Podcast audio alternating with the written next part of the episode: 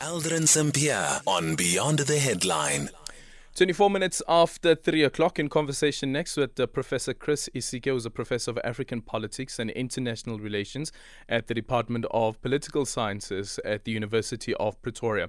So, the military governments of Mali and Niger have announced plans to end their tax agreements with France within the next three months. Mali's tax agreement with France has been in place uh, since 1972, while Niger's deal has existed since 1965. We understand that the tax deals were created to prevent Malian and Nigerian uh, nationals who live in France from paying uh, paying tax in uh, two countries. The French nationals also benefited from the same agreement. Professor Chris Isike now joining us on the line. Prof, good afternoon. Thank you so much for making time for us. So, what's the essence of this uh, tax agreement between France and these two countries? Countries, Mali as well as Niger. We hear the issue around the double taxation, but what is it that they were trying to avoid? Well, good afternoon, uh, Andre, and thank you for having me.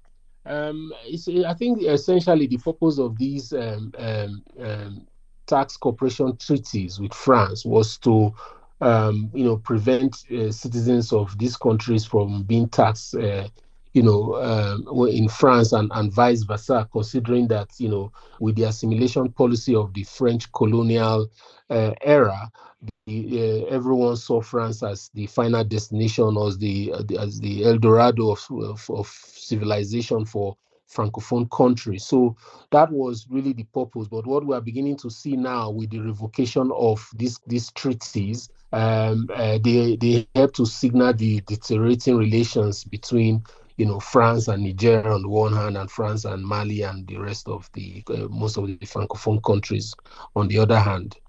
Yeah, um, um, and now that they are revoking this um, this agreement, what what does it what does it fix? Because if you look at the statement as well that was issued, um, the statement that was issued um, by the Mali's foreign ministry, it says that the persistent hostile attitude of France against our state added to the unbalanced character of these agreements, causing a considerable shortfall for Mali and Niger. What exactly is that? What does it mean?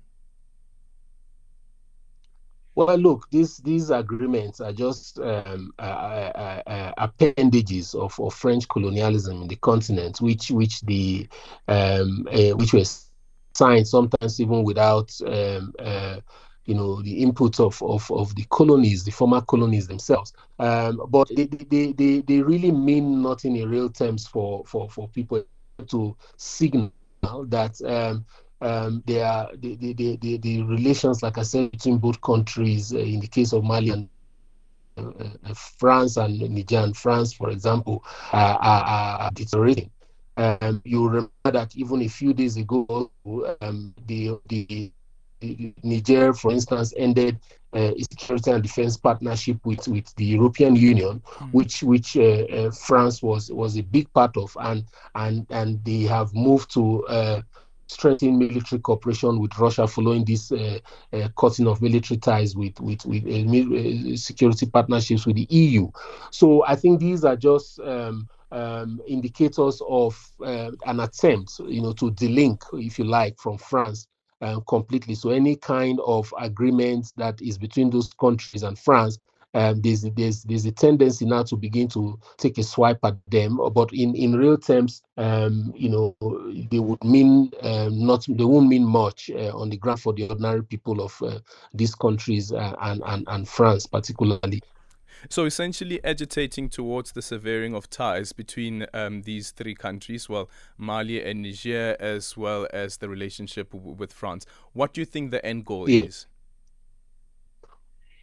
Well, uh, look, the, the, the, the end goal is is is to is to signal. It's, it's it's like it's like using every every weapon, every arsenal you have, uh, you to to to to communicate disapproval, dissatisfaction, on or unhappiness with um with with with France. Uh, you know, so I think that the end goal is to either um, uh, move away from France completely, delink, or um, use these as an opportunity or as leverage to negotiate for you know better deals in terms of for example the uranium deal between Niger and and France which of course have been cancelled by the by the military.